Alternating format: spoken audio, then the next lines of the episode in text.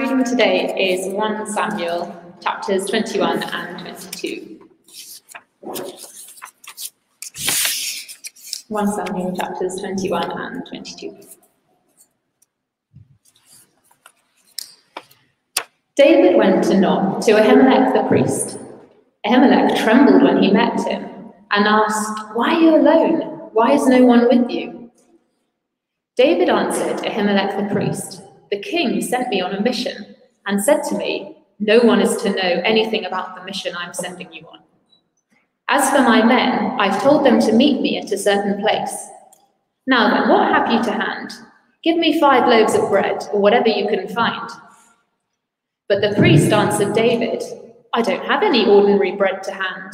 However, there is some consecrated bread here, provided the men have kept themselves from women."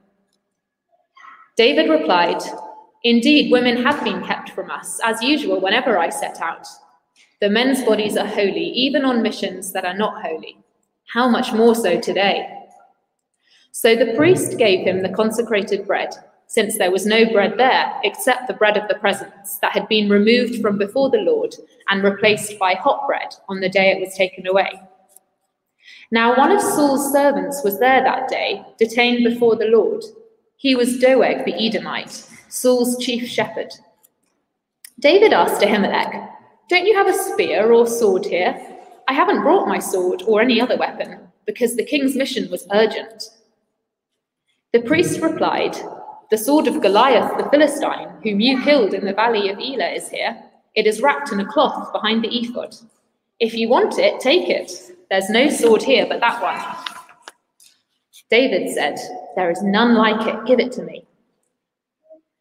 That day, David fled from Saul and went to Achish, king of Gath. But the servants of Achish said to him, "Isn't this David, the king of the land? Isn't he the one they sing about in their dances?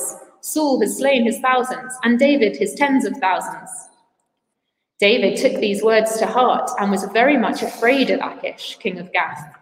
So he feigned insanity in their presence, and while he was in their hands, he acted like a madman, making marks on the door of the gate and letting saliva run down his beard. Achish said to his servants, "Look at the man, he's insane. Why bring him to me? Am I so short of madmen that you have to bring this fellow here to carry on like this in front of me? Must this man come into my house?"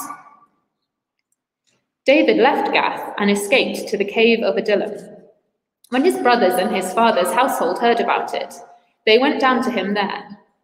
All those who were in distress or in debt or discontented gathered round him, and he became their commander. About 400 men were with him. From there, David went to Mizpah in Moab and said to the king of Moab, "Would you let my father and mother come and stay with you until I learn what God will do for me?" So he left them with the king of Moab, and they stayed with him as long as David was in the stronghold. But the prophet Gad said to David, "Do not stay in the stronghold. Go into the land of Judah." So David left and went to the forest of Hereth. Now Saul heard that David and his men had been discovered, and Saul was seated, spear in hand, under the tamarisk tree on the hill at Gibeah, with all his officials standing at his side. He said to them, "Listen, men of Benjamin, will the son of Jesse give all of you fields and vineyards? Will he make all of you commanders of thousands and commanders of hundreds? Is that why you've all conspired against me? No one tells me when my son makes a covenant with the son of Jesse. None of you is concerned about me or tells me that my son has incited my servant to lie and wait for me as he does today." But Doeg the Edomite, who was standing with Saul's official, said, "I saw the son of Jesse come to Ahimelech, son of Ahitub, at Nob. Ahimelech inquired of the Lord for him. He also gave him provisions and the sword of Goliath the Philistine." Then the king sent for the priest Ahimelech, son of Ahitub, and all the men of his family, who were the priests at Nob, and they all came to the king. Saul said, "Listen now, son of Ahitub." "Yes, my lord," he answered. Saul said to him, "Why have you conspired against me, you and the son of Jesse, giving him bread and a sword and inquiring of God for him, so that he has rebelled against me and lies in wait for me as he does today?"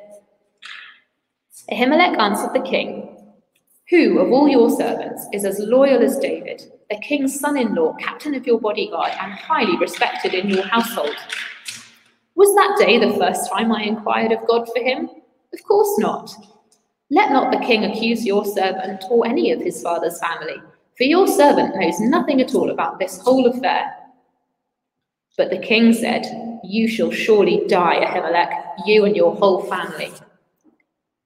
Then the king ordered the guards at his side, Turn and kill the priests of the Lord, because they too have sided with David. They knew he was fleeing, yet they did not tell me. But the king's officials were unwilling to raise a hand to strike the priests of the Lord. The king then ordered Doeg, You turn and strike down the priests. So Doeg the Edomite turned and struck them down. That day he killed 85 men who wore the linen ephod. He also put to the sword Nob, the town of the priests, with its men and women, its children and infants, and its cattle, donkeys, and sheep. But one son of Ahimelech, son of Ahitub, named Abiathar, escaped and fled to join David. He told David that Saul had killed the priests of the Lord. Then David said to Abiathar, That day, when Doeg the Edomite was there, I knew he would be sure to tell Saul, I am responsible for the death of your whole family. Stay with me, don't be afraid. The man who wants to kill you is trying to kill me too. You'll be safe with me. Shanna, thanks very much indeed for reading that. It's fantastic to see you. Welcome if you're joining us online. Great to see you there. Welcome to if you've joined us here at St. Mark's. It's great to see a few people coming back from lockdown for the first time. And it's exciting to be together around God's Word. I know that in a city like this, in a city like London, there are 1,000,001 things that you could be doing instead of being here in church. But you've chosen to sit under God's Word. And the Bible would say that is a wise way to use your time.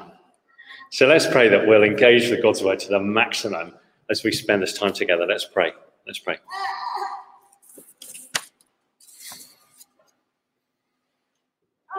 Heavenly Father, thank you that you're here, you're right here with us, and you're not a silent God.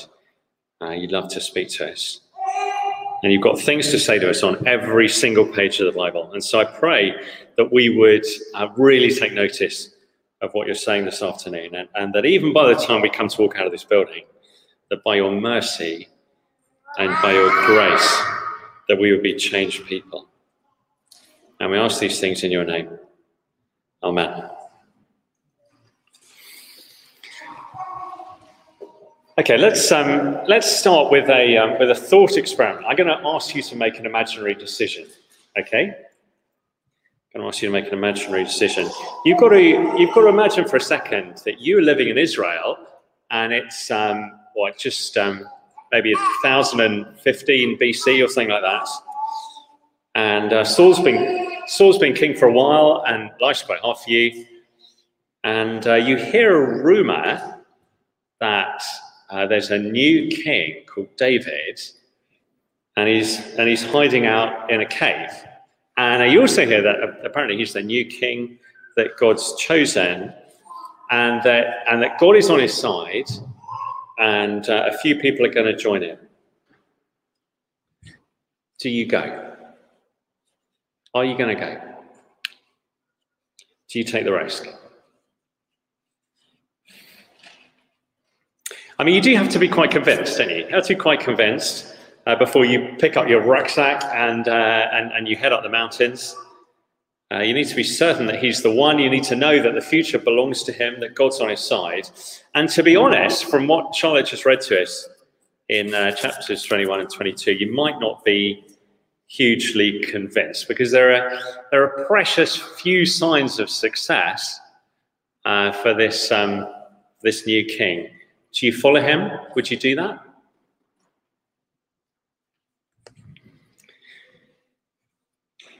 Well, these two chapters say, yes, do it. Okay? Because once you've found the king that has God on their side, however unlikely he seems, then he's the one who's going to keep you safe. Okay, let me say that again. Once you've found the king that has God on his side, God's back with him, he's backing him up, then however unlikely he looks, He is the one who's going to keep you safe. Now, let's be clear, it's not 1000 BC. I'm not asking you to pack up your Four Seasons sleeping bag and head up a mountain to the cave of Adullam, although it is a real cave that you can genuinely go to if you want to. But the thing is that every day, you and I, every single person in this room, has a decision to make. We've got to make decisions because God still has a living, chosen king. He's still very much alive, and his name's Jesus. And every single one of us, day by day, has to make an estimation about whether he's the right one. And we have to decide whether we're going to go to him or not. That's a real decision. Yeah, in our thinking, or in our prayers, or in our ambitions, our life decisions, in all of our guilt and all our questions and our fears, are we going to go to him? Are we going to take those things to him? Or are we going to try and deal with them ourselves? I mean, maybe you've never done that. Maybe you're still thinking that would be an interesting thing to do. Well, keep tuned in, because we're going to find out lots of things about this Jesus. We're going to have to make a decision about him. Because once you've found the king that has God on his side, however unlikely he seems, he is going to be the one who's going to keep you safe. Yeah? That's the point. Well, let's come back to chapters 21 and 22 of 1 Samuel then. And I want to show you some of the details from the text. I want to show you how this part of the Bible makes that point. And we've got two main headings as we come to chapters 21 and 22. They're both going to come up on the screen. The first one's this: the Lord provides for his isolated king. That's the first thing that shows us that he really is the king that God's chosen, because the Lord is just providing for him time and time again. The Lord provides for his isolated king. And let me just remind you how it's been a while, hasn't it? Since we started 1 Samuel, let me remind you how we got here in the book of 1 Samuel. We've been on a search for a king. Okay, ever since Hannah, she's this struggling woman who's infertile. She's longing to have a baby, and she prays a prayer. And in chapter 2, she starts to mention this chosen, anointed king. From that point onwards, we're looking in the book of 1 Samuel for when this chosen king is going to turn up. And when David walks onto the scene in chapter 16, we sort of suspect that he's going to be the one, okay? Because he's described as the man after God's own heart. Saul's been rejected as king. David comes center stage, and he is the man after God's own heart. But test one of leadership is popularity, yeah? People say that. They say, if you think you might be a leader, look around and see if anyone's following you. And since he was discovered, people have just been leaving David in their droves. So Samuel anoints him, and then Michal marries him, and then Jonathan makes a covenant with him. That's what we saw in the last chapter, chapter 20. And by the start of chapter 21, there is no Samuel, there's no Michael, there's no Jonathan, there's no nobody. And he turns up in chapter 21, homeless and friendless. And he's just completely isolated, totally on his own. But the Lord's going to provide for him. So in verses 1 to 6, notice how he is starving, but he's fed at the Lord's table. That's an amazing thing. He's starving, but he's fed from the Lord's table. Look at him in verses 1 to 6 of chapter 21. If you've got that on your phone, or maybe you've got a Bible with you, have a look at those verses. Chapter 21, verses 1 to 6. Let me just read the first bit, okay, to remind you where we began. David went to Nob, to Ahimelech the priest. Ahimelech trembled when he met him. He probably realizes that David turning up isn't going to be massively good news. And he asked, "Why are you alone? Why is no one with you?" Fair question. David answered Ahimelech the priest, the king sent me on a mission and said to me, no one has to know anything about the mission I'm sending you on, it's top secret. As for my men, I've told them to meet me at a certain place, supposedly. Verse 3, now then, what have you to hand? Give me 5 loaves of bread or whatever you can find. You probably noticed that David doesn't 100% stick to the truth at this point. It looks like he's trying to protect Ahimelech the priest. We know he's going to be interrogated in the next chapter, so he was probably right. In the same way that when the Nazis come to the door, you don't tell them about the Jews that you've got upstairs, okay? Well, the text doesn't say very much about that. Here's the point, that when he turns up starving, like a teenager coming back from school, give me anything you can find, verse 3, that's fairly typical for a teenager coming back from school. He's fed from the Lord's table, verse 6. He eats God's bread. That interested Jesus anyway. He refers to this very verse in Mark's Gospel.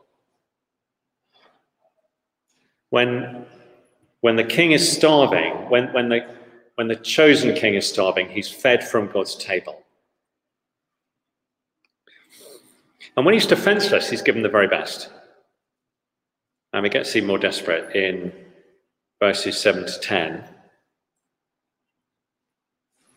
David's supposed to be on a special ops operation. He's supposed to be on a sort of undercover military campaign. But weirdly, he's forgotten his sword.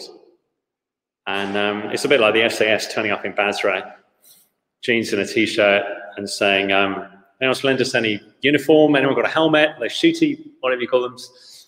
Got one of those. It's quite desperate. But what is he given? He's given the best sword that money can buy. Does he want Goliath's sword? End of verse 9. There is none like it. Give it to me. He's defenseless, but he's given the best. And then when he's trapped, he's set free by God. Things get even more desperate in the next section. You can see in verse 10, he's gone off to Gath. He's gone off to Gath. Again, Gath is one of the 5 cities of the Philistines. And David is famous for just one thing. I mean, I don't know what you're famous for. Some people are famous for playing the violin or doing cartwheels or being good at maths. David is famous for killing Philistines. Okay, that is his special power. Okay, that's what he's particularly good at. It's his specialist subject. He practically eats Philistines for breakfast. Okay, there are songs about it. And in fact, he was particularly good at killing one Philistine called Goliath, who comes from Gath. And David's walking into his hometown, and he's carrying Goliath's sword. You know, everyone in Gath would have had a brother or an uncle or a dad or a granddad who'd been killed by David, basically. And when they start singing the song, David is so scared he has to pretend that he's got a mental illness. He's trapped in verse 13, where it says in their presence. It means literally in their hands, which sort of suggests that they've captured him. And they've arrested him, but he manages to escape. He's trapped, but he's set free by God. Set free by God? It doesn't exactly say that, but that's David's reflection anyway. Just in case you were wondering what's happened, that's David's reflection when he writes the Psalms. I don't know if you're in if you watch box sets. We just watched Bloodlands. I don't know whether you've seen that, but there's end of episode 2. I don't want to give anything away. End of episode 2. Dawn and I watching it. I pressed the pause button. What just happened? There's this dramatic moment, okay? I'm always doing that when we're watching box sets. It must be fabulously irritating. What just happened? And the Dawn has to explain to me, why the plot's gone the way that it does. David has time to reflect as he walks away from Gath about what just happened. And he doesn't say, man, that was a close shave. And he doesn't say, method acting wins the day. He doesn't say, let me tell you a funny story about Achish. And he's running down the road from Gath, and he's wiping the saliva off his beard, and he writes Psalm 56. Have a look at Psalm 56 up on the screen. Psalm 56. The title, I haven't put the title there, but the title says, When the Philistines had seized him in Gath. By David. When the Philistines had seized him in Gath. Let's join him in verse 10. This is his reflection on what just happened. In God, whose word I praise, in the Lord, whose word I praise, in God I trust and am not afraid. What can man do to me? I am under vows to you, my God. I will present my thank offerings to you, for you have delivered me from death and my feet from stumbling, that I may walk before God in the light of life. He was trapped, but he was set free by God. And why do we need to know all this? Because the bread and the sword and the escape plan are all clues, they're all tokens of something. And weirdly, it's something that the Philistines get right in verse 11. Did you notice that? They ask, isn't this David the king of the land? The king of the land. They've got something right. However unlikely that looks, David is God's king, and he has God's 100% backing. Now, this isn't mainly saying that when we're desperate, God's going to give us a plan, although sometimes that is amazingly true. And I can look back in my life, and I guess you can look back in your life and think of times when that happens. It's saying that God's king has his 100% backing when he needs it. That's the point. And it's interesting, isn't it, that about a third of the book of 1 Samuel, about a third of the book, is about David being persecuted and on the run. And about a third of the gospel accounts, if you average it out, about a third of the gospel accounts has Jesus in Jerusalem, and he's on trial and he's hanging on a cross and he's placed in the tomb, isolated, on his own, completely deserted by his friends. Isolated, but provided for, yeah? Provided for. And the idea is it's sort of giving us a window into the relationship between God and the king that he chooses. And we see that God backs his king 100%. And so when we see a king who's been backed by God like that, we need to ask ourselves, are we going to go to him? Are we going to go to him? You know that if you think about your friends and your colleagues or your friends at school or stuff like that, they, generally speaking, they have some agreed ideas, some sort of key ideas that they will agree on, some common values. And in our country, they tend to come from a mixture of sources, some things from our country's Christian past and some things that come from things that philosophers have said and some things that it's just convenient to believe.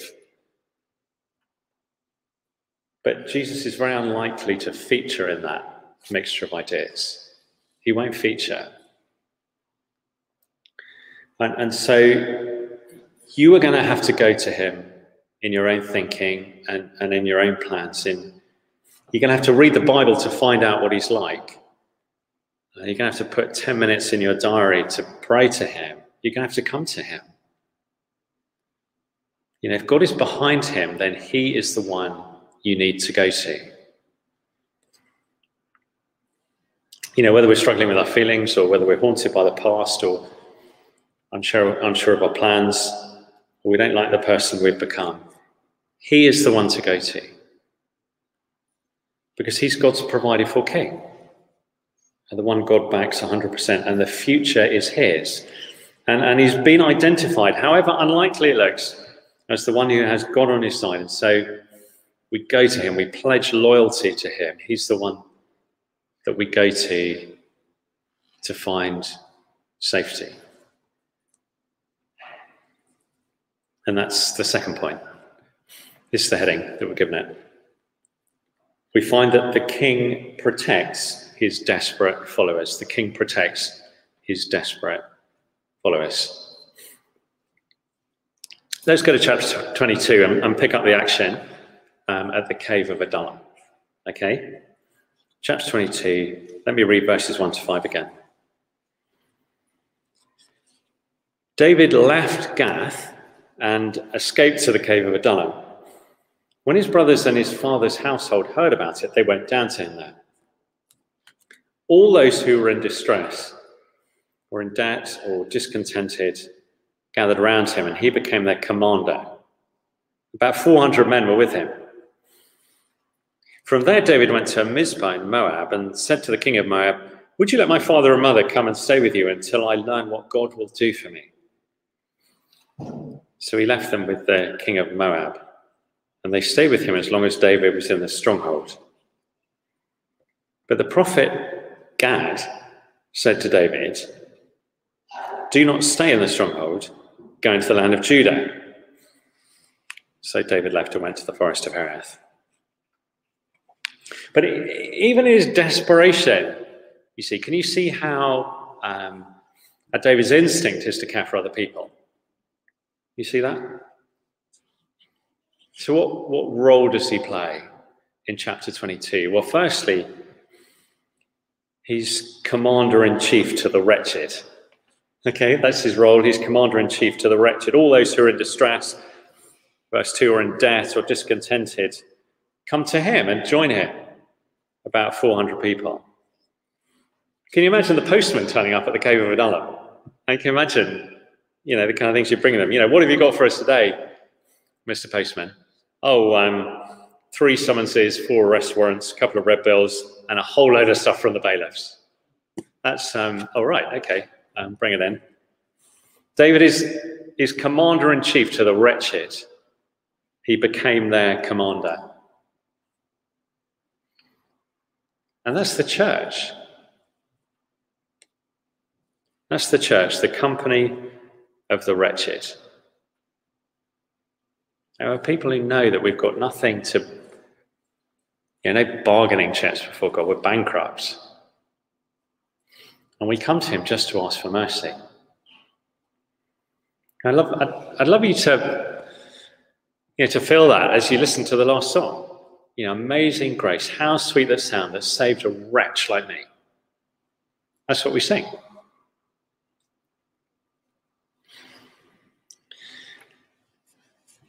God's king is commander-in-chief to the wretched. Secondly, he is protector to his family. So David's family are under threat from Saul. He's definitely not above bumping off David's family or threatening them. And so they run to him. And David needs to find a safe place for them to stay. And in the way that God does these things, he'd ensured that over 100 years previously, that David's great-grandmother was someone called Ruth, who was a Moabitess. And I guess that was useful to David as he goes and bangs on the door of the king of Moab. End of verse 3, "Would you let my father and mother come and stay with you?" And the king of Moab says, "Okay." Like Jesus when he's dying, do you remember? Asking the Apostle John to look after Mary, his mother. And it says that John took her into his own home, cares for his family.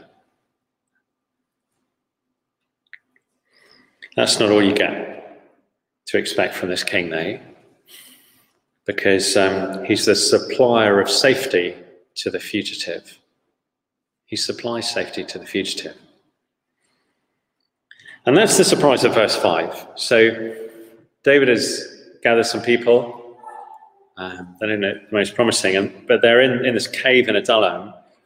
And then the prophet Gad comes up to him. It's always interesting, isn't it, to see who God is speaking to and directing in the Bible. He's not speaking to Saul. He hasn't spoken to Saul for a number of chapters. He's speaking to David. David is the one he's guiding and blessing with his words.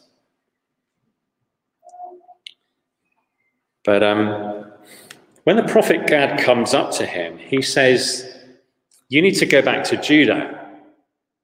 Now, David must be thinking, Judah? But I found a place of safety where I am. It's not the most comfortable cave that I've ever been in, but things are working.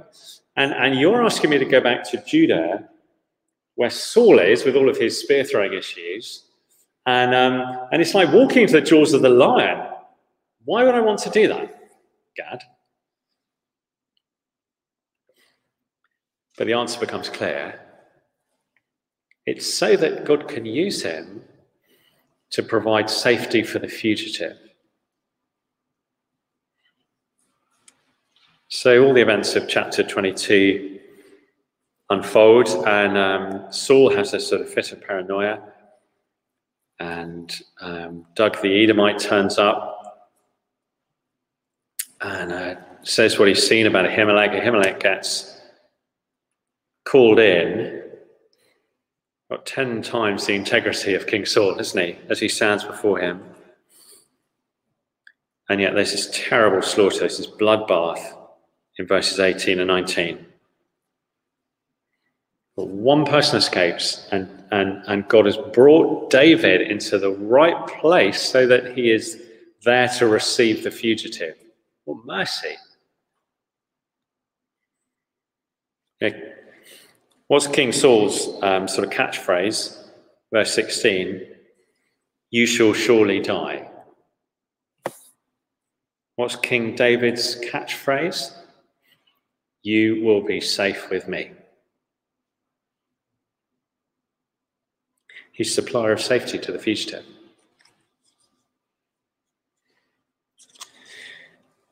And, you know, sometimes things can happen to us that just leave us feeling very exposed, very sort of unsafe, I guess. I mean, there's the big stuff. I mean, how unsafe must you feel when you lose both of your parents? Suddenly there's no one there to go back to, no one there to protect you and look after you, no one to give you advice. You're always used to having them there as a sort of someone you can return to when you're in trouble, call them up. It feels very unsafe. This is some of the big stuff, isn't it? Like a bad diagnosis, you know, doctor phones you up, sorry, Mr. Hobson, it's bad news. Or pandemic, suddenly you can't, you know, you can't do those things you're used to doing, can't access some of your elderly relatives, and you find out their partner's been unfaithful. You know, these are the really big things, and suddenly you feel very, very vulnerable. But maybe it's harder to deal with the small stuff that just keeps on happening time and time again. You know, when you know that people are gossiping about you at work, or there's some job insecurity, or you get a bill that you didn't realise you had to pay and you can't really afford it, or your flatmate moves out, or a relationship breaks down, and it just grinds you down. You know, the day after day, you feel very unsafe. You think, I don't know how I'm going to make it through this. Jesus will supply the safety that you need. That's a promise. Jesus will supply the safety that you need. Because Jesus went to a place of isolation and a place of jeopardy on the cross, and he walks into the jaws of the lion, and they get to him, they succeed in killing him, but he died for our eternal safety, if that's what we want. Eternal safety. Came as the king who had God on his side, who has God on his side, however unlikely it looked at the time. He looked bedraggled, he looked isolated. He He was persecuted and hated, but the future belongs to him. And there will be a day, the Bible says, when people who've relied on themselves for safety, people who are saying peace and safety, will find that destruction comes on them very suddenly. It's going to be a terrible day. But people who have come to Jesus, who gather to him, knowing that they're the desperate and the wretched and the bankrupt, can say this with the Apostle Paul. And I'll finish these words from 2 Timothy chapter 4. You'll see them on the screen. It's what the Apostle Paul knew. The Lord will rescue me from every evil attack and will bring me safely to his heavenly kingdom. To him be glory forever and ever. Amen. Let's pray, shall we? Let's pray.